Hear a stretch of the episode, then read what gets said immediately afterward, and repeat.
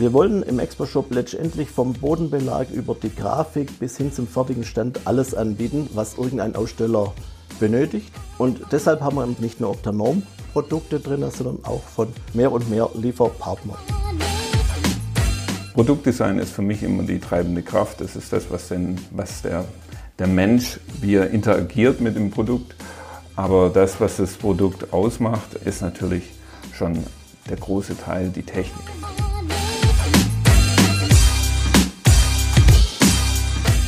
So, hallo und herzlich willkommen zum Inside Messe bzw. heute Inside Octonorm Podcast.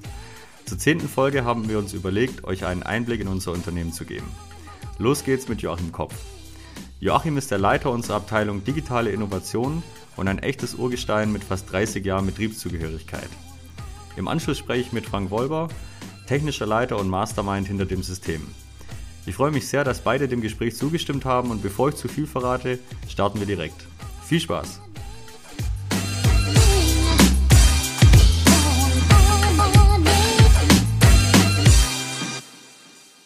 Hallo Joachim, grüß dich. Hallo Benny, wie geht's? Du, soweit, alles gut, danke. Joachim, für die, die dich nicht kennen, bitte stell doch mal dich und deine Position und deine Vergangenheit bei der Octanorm vor. Ja, also mein Name ist Joachim Kopf, bin Jahrgang 64, ich wohne im oberschwäbischen Bibrach an der Riss. Äh, das liegt zwischen Ulm und Bodensee. Ich bin seit knapp 30 Jahren bei der Oktanorm. Davon bin ich circa 20 Jahre überwiegend im Homeoffice tätig. In der Oktanorm habe ich unter dem Firmengründer Hans Stäger noch begonnen, habe dann viele Jahre mit einem Vater mhm. zusammengearbeitet und du bist jetzt die dritte Generation, die ich in der Oktanorm erlebe. Ich selbst bin in einer elterlichen Zimmerei aufgewachsen. Wir haben eine Zimmerei, Bauschreinerei und Sägewerk zu Hause gehabt und bin ansonsten verheiratet und habe zwei Kinder. Mhm. Du bist ja ein langjähriger Mitarbeiter, wie du gerade schon gesagt hast. Was hast du denn davor gemacht und was sind denn deine Schwerpunkte bei der Octanorm? Also ich habe an der FH Rosenheim Holztechnik studiert und habe dort die ersten Berührungspunkte mit Computer gehabt. Nach dem Studium wollte ich möglichst vielseitig international unterwegs sein und wollte Erfahrungssammler und habe mich deshalb für den Messebau entschieden. Mhm. Meine erste Station im Messebau war dann die Firma Raumtechnik in Ruid ja. bei Stuttgart. Dort war ich neben Vertrieb und der Projektleitung von selbstgeplanten Messeständen dann für die, das war meine Hauptaufgabe, für die Einführung vom CAD, also damals Octacad und äh, eines PPS-Systems verantwortlich. Nachdem ich bei der Raumtechnik zwei Jahre circa war, bin ich zurück in die Holzindustrie. Ich wollte zurück in die Holzindustrie, wo ich ja ursprünglich herkomme. Mhm. Bin dann zu einem internationalen Bankeinrichter gegangen und hatte dort die Aufgabe, zwei Jahre an der Schrankwand zu planen. Und das haben wir nach dem Messebau, der ja sehr kurzweilig ist, zu langweilig. Ja. Und bin dann letztendlich über Jörg Stäger, den ich von der Raumtechnik her kannte, zu Octomorn gekommen. Und was waren deine Schwerpunkte bei der Oktanorm? Ja, bei der Oktanorm habe ich zunächst die Octacad übernommen vom Jörg Stäger, der sie damals geleitet hat. Jörg war ja eigentlich der Gründer vom Octacad, er hat die Vision seinerzeit gehabt und ja. hat es dann mit unserem langjährigen Partner Stör und Sauer, die in Aachen sitzen, mhm. Octacad realisiert. Mein erstes Projekt war dann das Octacad von der DOS-Version. Mhm. Weißt du, ob du das noch kennst, DOS? Na, so ja, fern, habe ich nicht selber ja, benutzt, aber. aber eine sehr alte DOS-Version und wir haben es dann portieren müssen auf Windows. Das war brandneu damals, war der Hype, die erste grafische Oberfläche oder na, nicht ganz die erste, aber einer der ersten grafischen Oberflächen. Wir haben dann neben Octacad gemerkt, dass wir ein Programm brauchen für einen Designer, weil Octacad letztendlich ja für den Techniker gemacht wurde, der Stücklisten, Ladelisten etc. will. Und der Designer, der möchte in einer kurzen Zeit eine Präsentation haben, schöne Präsentation, vertriebsunterstützende Präsentation. Und da war Octacad viel zu technisch versiert. Also haben wir uns entschlossen, Octa Design auf den Markt zu bringen für den Designer. Mhm.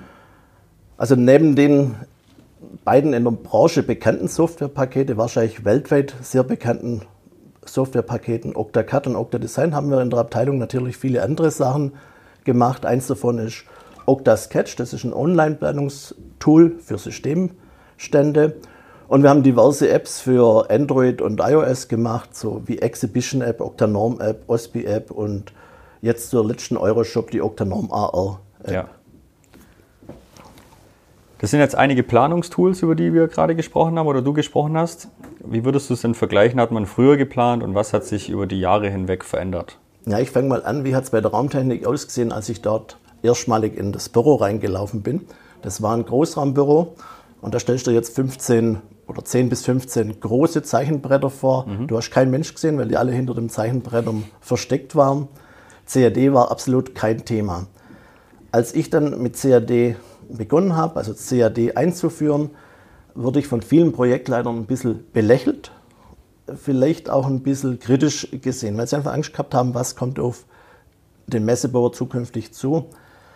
Es waren damals nur Schwarz-Weiß-Zeichnungen möglich, aber wir konnten damals schon dreidimensional zeichnen, also ja. wirklich 3D und wir konnten damals schon Stücklisten machen. Allerdings hat dann die Berechnung und der Druck von so einer Zeichnung, also wenn ich die Zeichnung fertig gehabt habe, dann mussten wir zwei Tage verdeckte Linien rechnen und dann nochmal einen Tag äh, für den Plotter und hoffen, dass die Stifte nicht leer liefen. Mhm. In den ersten Jahren vom CAD waren die Entwicklungsschritte gigantisch groß, weil es einfach alles neu war. Alles, was du braucht hast, war neu. Und äh, somit war das einfach eine begeisternde Zeit für uns alle. Und wir konnten nach einem Jahr auch schon die erste Renderings machen. Also Renderings heißt fotorealistisches Darstellen. Und wir haben das damals nur exklusiv für Großkunden gemacht. Also ich habe damals für Porsche Renderings gemacht und für Böhringer. Damals hat er noch Tomek geheißen. Und waren unwahrscheinlich stolz auf diese ersten Renderings, ne? Mhm. weil es einfach, es war was ganz Neues. Mittlerweile sind Renderings natürlich Standard. Und für jedes Projekt wird heutzutage ein Rendering gemacht. Ist nichts Besonderes mehr und man reißt damit auch keinen mehr vom Hocker. Wer heute einen Kunde begeistern will, der braucht dann schon VR oder AR, mhm. wobei VR dann für Virtual Reality steht und AR für Augmented Reality. Ja, wenn ich es vielleicht kurz mal auseinanderhalte, VR ist, ich gehe in einen Messestand rein, den ich noch nicht gebaut habe, den ich nur virtuell geplant habe. Ich kann mit dem Kunden in den Messestand reingehen, lebe alle Materialien, ich erlebe die Größen, die Dimensionen vom Messestand. AR im Gegenzug, Augmented Reality, da könnte ich jetzt zum Beispiel einen Messestand in eine Messehalle virtuell reinprojizieren. Ich kann dann aber auch auf ein Blatt Papier zum Beispiel einen Grundriss zeichnen und dort daraus den Messestand wachsen lassen und auf dem Handy dann dreidimensional ja. von alle Seiten betrachten. Und für die VR-Geschichte braucht man eine Brille. Um Für die VR braucht man eine Brille. Genau. Ja, da komme ich nachher noch ein bisschen drauf. Okay. Jetzt haben wir die beiden Themen VR und AR schon aufgegriffen. Wie siehst du denn das in der Zukunft, die Wichtigkeit dieser beiden? Ja, aus meiner Sicht war VR zunächst ein Hype. Auf der Euroshop 2017 gab es fast keinen Stand, der nicht irgendeine VR-Präsentation gehabt hat. Auf der letzten Euroshop 2020 war es genau andersrum. Da gab es keinen Messestand mehr, der VR präsentiert hat oder fast keinen mehr. Ja. Das heißt, es war ein Hype. Alle meine Kunden fanden es damals wahnsinnig cool, diese ganze VR-Geschichte. Aber nur die wenigsten haben es letztendlich eingesetzt, obwohl es eigentlich im Okta Design nur ein Klick mhm. war oder ja. ist. Ne? Also es geht eigentlich recht easy. Ja. Der Grund war vermutlich, weil dem einen oder anderen ist übel worden, wenn er so eine Brille drauf mhm. gemacht hat. Sehr wenige, aber das kam vor. Das lag damals ja. an der Technik und an der Auflösung. Ich habe es selbst schon erlebt, ja. Ja, das kommt einfach daher, weil du, du, du erlebst eine andere Bewegung im Kopf, als dein Körper tatsächlich macht. Genau. Das sind aber wenige, aber trotzdem, äh, da haben viele davor Angst. Und das andere ist, dass auch jetzt unter Corona, aber auch vorher schon viele Leute einfach eine Brille, die vorher schon 10 andere oder 20 andere drauf gehabt haben, schlichtweg als unhygienisch mhm. empfunden haben. Die technische Seite, also das mit der Übelkeit, das wird zunehmend besser, weil die Qualität der Brillen besser wurde. Und äh, somit gehe ich schon davon aus, dass VR und AR zusammen, also man spricht dann von Mixed Reality, sehr wohl eine Zukunft hat. Insbesondere wenn ich davon ausgehe, dass die Firmen weniger reisen, also die Inhaber weniger reisen, die, die Vertriebler weniger reisen, dann wird eine zunehmende wichtige Rolle sein, die Produktpräsentation. Und da bietet sich natürlich VR als auch AR mhm. an. Mhm. Ja? Womit beschäftigst du dich denn neben dem Thema VR und AR am meisten? Ja, das ist momentan eindeutig der Expo-Shop, mhm. also unsere Shop-Plattform, aber natürlich auch additive Fertigung, also 3D-Druck. Und ja. privat kann ich mich sehr für die Hausautomatisierung, Anführungszeichen Smart Home, vom Shelly über Hue bis zur Alexa ja. begeistern. Okay. Cool. Spannendes Thema, was du angesprochen hast, also die additive Fertigung, also 3D-Druck. Wie siehst du das künftig im Messebau? Was hat das für eine Rolle? Ja, da sehe ich sehr, sehr viele Möglichkeiten. Momentan geht in der additiven Fertigung die Entwicklungsschritte derart rasant ab, wie es damals noch vor 30 Jahren im CAD war. Das ist schon eine richtige Gründerstimmung und da mhm. geht richtig Dampf ab und jedes Jahr kommen sehr, sehr viele Entwicklungsschritte. Es wird schneller. Um die Frage konkret zu beantworten, der 3D-Druck macht für uns bisher Unmögliches möglich mhm. und bisher Unbezahlbares äh, bezahlbar. Mhm. Ein Beispiel wäre, wenn man jetzt einen Octalumina-Rahmen sieht, wir können keine kleinen Radien biegen. Mit dem 3D-Druck kann ich einen Knoten ganz, ganz easy, ganz einfach ja. produzieren. Oder sehr spitze Winkel, da kannst du keinen Gärungsschnitt mehr machen. So große Sägeblätter gibt es dann ja. irgendwann nicht mehr. Mit dem 3D-Druck kannst du es ganz einfach drucken. Mhm. Du könntest im 3D-Druck natürlich auch Funktionen integrieren. Mhm. Also Lichtkanäle mhm. oder Präsentationshalter mhm. mit reindrucken. Und ansonsten sehe ich natürlich Sonderkonstruktionen, Kleinstserien, Musterbau, Prototypen, aber auch Vorrichtungsbau und Schablonen, was man alles im Messebau auch braucht. Das heißt letztendlich, mittelfristig wird jeder Messebauer einen kleinen 3D-Drucker bei sich haben. Und mhm. aus diesem Grund haben wir ja auch seit der Euroshop das Angebot für unsere Partner, mhm. dass wir sie im 3D-Druck unterstützen. Das heißt, wir machen auch als Dienstleistung den Support und wir machen auch einen 3D-Druck für unsere Kunden, wenn sie es ja. wünschen. Ja? Wir hatten ja selbst auch auf der Euroshop 3D-Knoten äh, Ganz genau. verbaut. Ne? Genau. Der Stand äh, hat viele 3D-Knoten gehabt und hat damit halt auch Formen ermöglicht, die vorher nicht genau. denkbar waren. Genau. Ja, war super. Zum Thema Expo Shop. Wie ist es denn dazu gekommen? Naja, grundsätzlich kann sich ja heutzutage keine Firma mehr dem Online-Shop-Thema entziehen. Weil jeder von uns bestellt mindestens einmal in der Woche, eher täglich irgendwas mhm. online. Und unsere Kunden oder die Endkunden, die Aussteller, die wollen halt auch rund um die Uhr, sieben Tage die Woche, also 24-7 bestellen. Und damit mussten wir hier irgendwas machen. Und das Thema Online-Shop hat die Geschäftsleitung und mich schon seit vielen Jahren begleitet. Das Thema oder das Problem oder eines der Probleme für uns war halt, wir als Oktanorm verkaufen ja nicht an Endkunden, also an die Aussteller. Das wollen wir auch nicht machen. Mhm. Das heißt, wir mussten irgendeinen Weg finden, wie wir einen Shop platzieren können, wie wir unsere Zielgruppe erreichen können damit. Und Ohne unsere Partner zu umgehen. Genau. Letztendlich. Das war das Hauptziel. Und was gab es dort alles zu beachten? Ja, wie bereits gesagt, wir wollten von Anfang an unsere Partner mit einbinden ja. und nicht direkt den Aussteller verkaufen. Wir brauchten also ein Konzept, das sowohl den Bedürfnissen unserer Partner, aber auch der der Oktanorm entsprach, also zum Schluss eine Win-Win-Situation ja. ergibt. Und dieses Konzept sehr komplex mhm. war, konnte man auch nicht auf irgendein bestehendes Shopsystem zurückgreifen, also eins aus der Kiste kaufen. Mhm und haben uns dann entschlossen, dass wir das komplett eigen entwickeln. Das heißt, es ist eine 100% Eigenentwicklung. Wir haben dann in diesem Zusammenhang die vormals eigenständige Firma Innodatec hier in der Octanorm integriert mhm. und haben dann mit der Entwicklung begonnen. Wir mussten natürlich dann auch Schnittstellen fürs Warenwirtschaftssystem der Octanorm machen ja. und für andere Lieferanten, weil der ExpoShop ja mehr als nur Octanorm anbietet. Genau. Die mussten wir erstellen. Und letztlich ein sehr großer Punkt, der mich überwiegend betroffen hat, war tatsächlich die ganzen rechtlichen Aspekte in diesem Shop-Konzept. Also von Haftungsfragen über Datenschutz mussten alles geklärt werden mhm. und letztendlich dann auch realisiert und umgesetzt werden. Bitte erläutere doch mal, wie das Konzept genau funktioniert. Ja, ExpoShop ist richtig betrachtet eigentlich kein Shop, sondern ist eine Plattform. Man könnte auch sagen ein Marktplatz. Mhm. Auf diesem Marktplatz äh, gibt es dann verschiedene Shop-Betreiber das wären unsere Octanorm-Kunden. Wir nennen sie dann in dem Fall Shop-Partner. Und die können dort ihre eigenen Produkte verkaufen, die Octanorm-Produkte, aber auch von ausgewählten Lieferanten. Ja? Wir wollen im Expo-Shop letztendlich vom Bodenbelag über die Grafik bis hin zum fertigen Stand alles anbieten, was irgendein Aussteller benötigt. Und deshalb haben wir in der Octanorm, wie vorher schon gesagt, nicht nur Octanorm-Produkte drin, sondern auch von zunehmend mehr, also wir sind da noch mittendrin, aber mehr und mehr Lieferpartner. Der eine kann Bodenbeläge liefern, der andere kann Möbel mhm. liefern, andere Montagematerial etc. Momentan haben wir 15 Shoppartner in Deutschland, also 15 Shops, die online sind. Wir sprechen mit dem Expo-Shop momentan die Zielgruppe B2B, also Business-Firmenkunden an, kann sich in Zukunft natürlich ändern. Und wir sind momentan nur in Deutschland unterwegs, aber auch das ist noch offen, wo dann das Ende mhm. ist.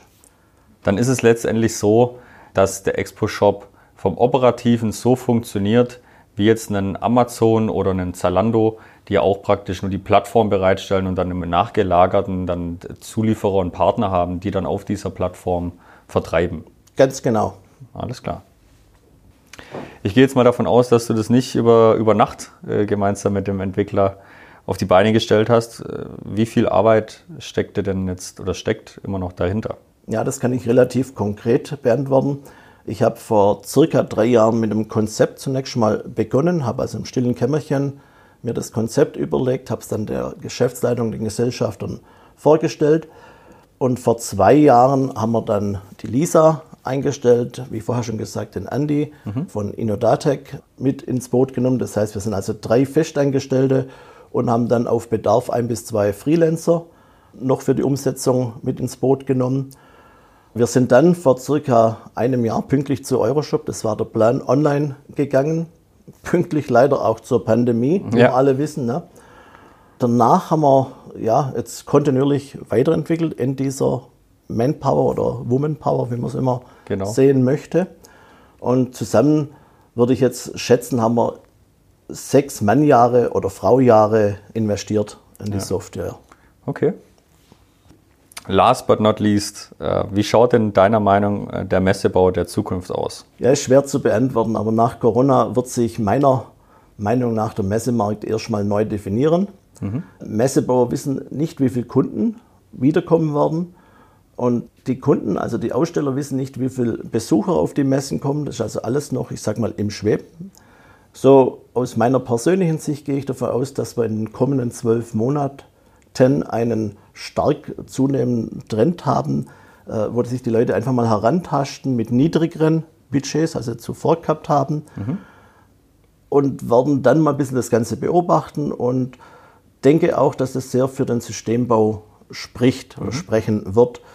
Ich gehe auch davon aus, dass, habe ich vorher auch schon mal gesagt, Firmeninhaber und deren Angestellte deutlich weniger reisen werden und es damit für Firmen auch erforderlich sein wird, Produkte virtuell im eigenen Showroom, in der eigenen Firma zu präsentieren für deren Kunden. Das heißt, es spricht eigentlich auch für uns, weil wir auch da ein breites Angebot haben, das zwar mhm. dann parallel zum Messemarkt laufen wird, aber das wird sich steigern, der mhm. Bedarf, bin ich ganz davon überzeugt. Mhm. Ob sich der hybride Messestand durchsetzt, weiß ich nicht. Da habe ich ehrlich gesagt noch keine endgültige Meinung dazu, aber das wird die Zeit geben. Wir werden es erleben.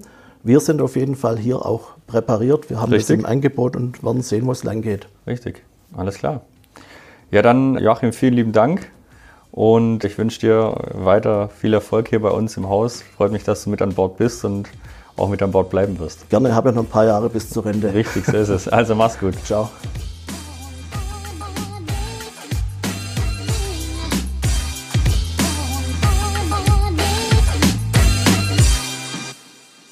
Hallo Frank, grüß dich. Hallo Benny. Frank, für die, die dich nicht kennen, würde ich auch dich bitten, dich mal kurz vorzustellen und äh, ja, wie denn dein Werdegang bisher war. Frank Wolber mein Name, bin 45 Jahre alt. Ich habe mein Studium in Berlin zum Diplom-Produktdesigner gemacht und bin dann ganz klassisch nach Stuttgart wieder zurückgekommen und habe äh, dort in einem Produktdesignbüro angefangen, habe dort Produkte entworfen, mehr Oberfläche, habe dann schnell gemerkt, okay, ähm, mich interessiert das drunter auch. Mein Chef hat es dann auch gemerkt und hat zu mir gesagt, hey, ich möchte eine Firma gründen für einen Elektrorollstuhl. Hast du nicht Lust, die Entwicklungsleitung zu machen? Mhm. Ich habe das bejaht, habe dann 15 Leute gehabt, Ingenieure, Elektrotechniker, Produktdesigner. Und als das dann vollendet war, hat er mich dann nochmal gefragt, hat gesagt, okay, ich habe nochmal eine Idee, ich möchte nochmal eine Firma machen und hat gesagt, hey, lass uns einen Elektromofa machen. Mhm. El Moto genannt, gibt es heute noch. Und da haben wir dann auch eine, eine habe ich auch Produktentwicklungsleitung gemacht. Und wir haben das Produkt zur Serienreife gebracht, haben das zuerst ENBW, dann in einer, in einer kleinen Flotte zur Verfügung gestellt. Ja, war interessant, konnte viel, viel Erfahrung sammeln, in, im Ausland auch, Teile, die man dort machen hat lassen. Und ja, und dann war das ähm, soweit mal fertig entwickelt. Ich hatte neue Ideen noch und ja, aber das Produkt sollte so bleiben. Und ich habe dann nach neuen Herausforderungen gesucht und bin dann nach Stuttgart-Feuerbach zur Nimbus Group, zu einem LED-Leuchtenhersteller ähm, gewechselt und habe dort dann auch nach einer, nach einer Zeit dann mit einem Team die Serienentwicklung geleitet mhm. und wir haben viele Leuchtenfamilien zu erfolgreichen Produkten gemacht dort. Und dann kam die Octanorm. Okay, alles klar. Ja. Dann ging es richtig los. Ja. Du hast ja Produktdesign studiert. Wie war denn der Werdegang vom Produktdesign-Studium zum technischen Leiter? Der Werdegang war eigentlich der, dass, so wie ich vorher gesagt habe, eigentlich mich viel das dahinter interessiert hat, hinter dem Design. Produktdesign ist für mich immer die treibende Kraft. Das ist das, was, den, was der, der Mensch, wie er interagiert mit dem Produkt. Aber das, was das Produkt ausmacht, ist natürlich schon der große Teil die Technik. Mhm. Und das ist es, wie ich zum technischen Leiter gekommen bin okay. oder zum Produktentwickler, könnte ja. man sagen, oder zum Serienentwickler. Ja. So. Okay. Du bist ja bei uns technischer Leiter bei der Octanorm. Was steckt denn genau hinter deiner Position? Also was sind denn deine Aufgabenbereiche? Also für mich ist der, der Aufgabenbereich so abgesteckt, ich bin sozusagen der Hüter vom Systemgedanken. Ich schaue, dass die Sachen kombinierbar sind, dass sie äh, zusammenpassen. Bei der Octanorm ist es natürlich eine besondere Sache, weil man hat nicht nur das System für den Messebau einzusetzen, sondern es ist auch für den Ladenbau muss es passen. Dann gibt es natürlich den Bereich Reinraum noch, wo das System nochmal ganz anders gefordert wird. Bei, bei mir liegt auch der Überblick bei den Schutzrechten, die die Oktanorm hat, genauso wie wenn wir neue, neue Systemkomponenten für den Baukasten entwickeln, mhm. dass eben keine Patente oder Schutzrechte verletzt werden dabei. Mhm. Okay. Wie läuft denn der Prozess von der Idee zum Produkt? Wie funktioniert sowas bei uns oder bei dir besser gesagt? Ja, bei, bei, der, bei der Octanorm ist es, ist es so, dass wir, wir haben mehrere Möglichkeiten, wo die Idee herkommen könnte. Mhm. Natürlich ist es so, dass oft die Idee aus der Octanorm an sich kommt, also von, von allen, wenn jemand eine Idee hat da dazu. Es gibt natürlich auch die, den Gedanken, den Markt äh, sich anzuschauen und dann zu sagen, okay, da haben wir eine Idee oder sehen einen Bedarf mhm. und daraus generiert sich eine Idee. Und die Octanorm hat natürlich ihre Lizenznehmer, ihre ähm, Octanorm Service Partner, mhm. die alle ganz, ganz viel mit dem Produkt arbeiten. Das ist ihre, ihre, ihre Passion und die haben oft eine gute Idee, um das System zu erweitern um das System zu verbessern. Mhm. Ja, das ist es eigentlich, wie, wie die Idee bei uns generiert wird. Die Idee wird natürlich dann umgesetzt und mit dem Produktmanagement besprochen. Und wir haben natürlich einen Produktentstehungsprozess, der uns durch die Konstruktion leitet, der uns Prototypen bauen lässt, der uns Tests machen lässt und uns die Leitplanken gibt, um auch nicht zu vergessen, dass Gesetze und Normen eingehalten werden mhm. müssen, dass wir ähm, Prüfungen machen, dass wir die Stabilität testen und dass wir nachher alle Unterlagen zusammen haben, um ein Serienprodukt einzuführen. Mhm. Und was ist zu beachten, wenn man ein neues Produkt entwickelt? Wenn wir ein neues Produkt entwickeln, dann ist es wichtig, dass es mit dem System kombinierbar ist, dass es den Prüfungen, die wir machen, um ein, ein Oktanorm Produkt ähm, auf den Markt zu bringen, auch standhält, dass, so wie vorher gesagt, Gesetze und Normen gewährleistet sind und dass wir mit dem Kunden, mit dem Nutzer auch mal dieses Produkt aufbauen. Mhm. Dass wir an den Kunden rangehen und sagen, hey, schau es dir mal an und sehen, versteht der Kunde das? Mhm. Ist, es, ist es was, wo, wo wir vielleicht in all unserem, in unserer Entwicklungsblase vergessen haben, da wäre noch was Nützliches einzubringen oder dort wäre noch mhm. was Nützliches mhm. einzubringen. Und deswegen, deswegen ist es wichtig, dass wir auch an den Kunden rangehen und mit ihm mal so ein Teil aufbauen, ja. was wir auch manchmal tun. Ja. Und wie holst du dir die Inspiration für Produktentwicklungen?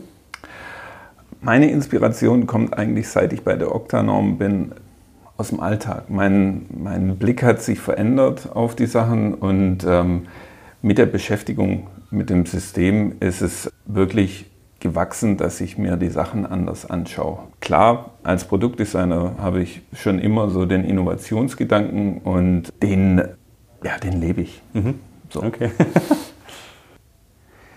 Wir wollen ja weiterhin in der Zukunft als Systemlieferant für unterschiedliche Branchen, sei es Messebau, Ladenbau, Reinraumsysteme, ähm, auftreten. Und wie siehst du denn das, den Systembau in der Zukunft generell? Also der Systembau in der Zukunft ist für mich mit intelligenten Modulen, die man dazwischen setzen kann, die Aufgaben übernehmen, die zum Beispiel Sensorik sind oder ähm, irgendwelche Module, die ähm, die, die Luftqualität messen, Feuchtigkeit, Gerüche, Bewegungen registrieren.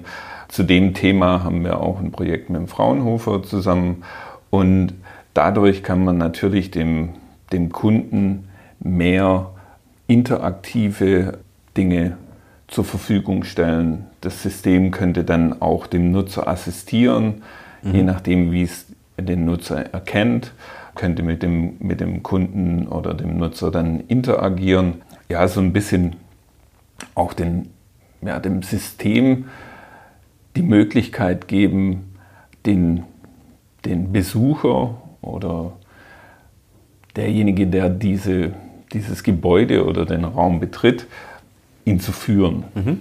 Ja, äh, für mich, für mich ist es so, dass es sich runterbricht auf, auf das Profil. Das ähm, hat dann vielleicht eine Datenleitung integriert oder könnte partiell stromleitend sein. Und das müssen natürlich auch unsere Verbinder dann können. Ja.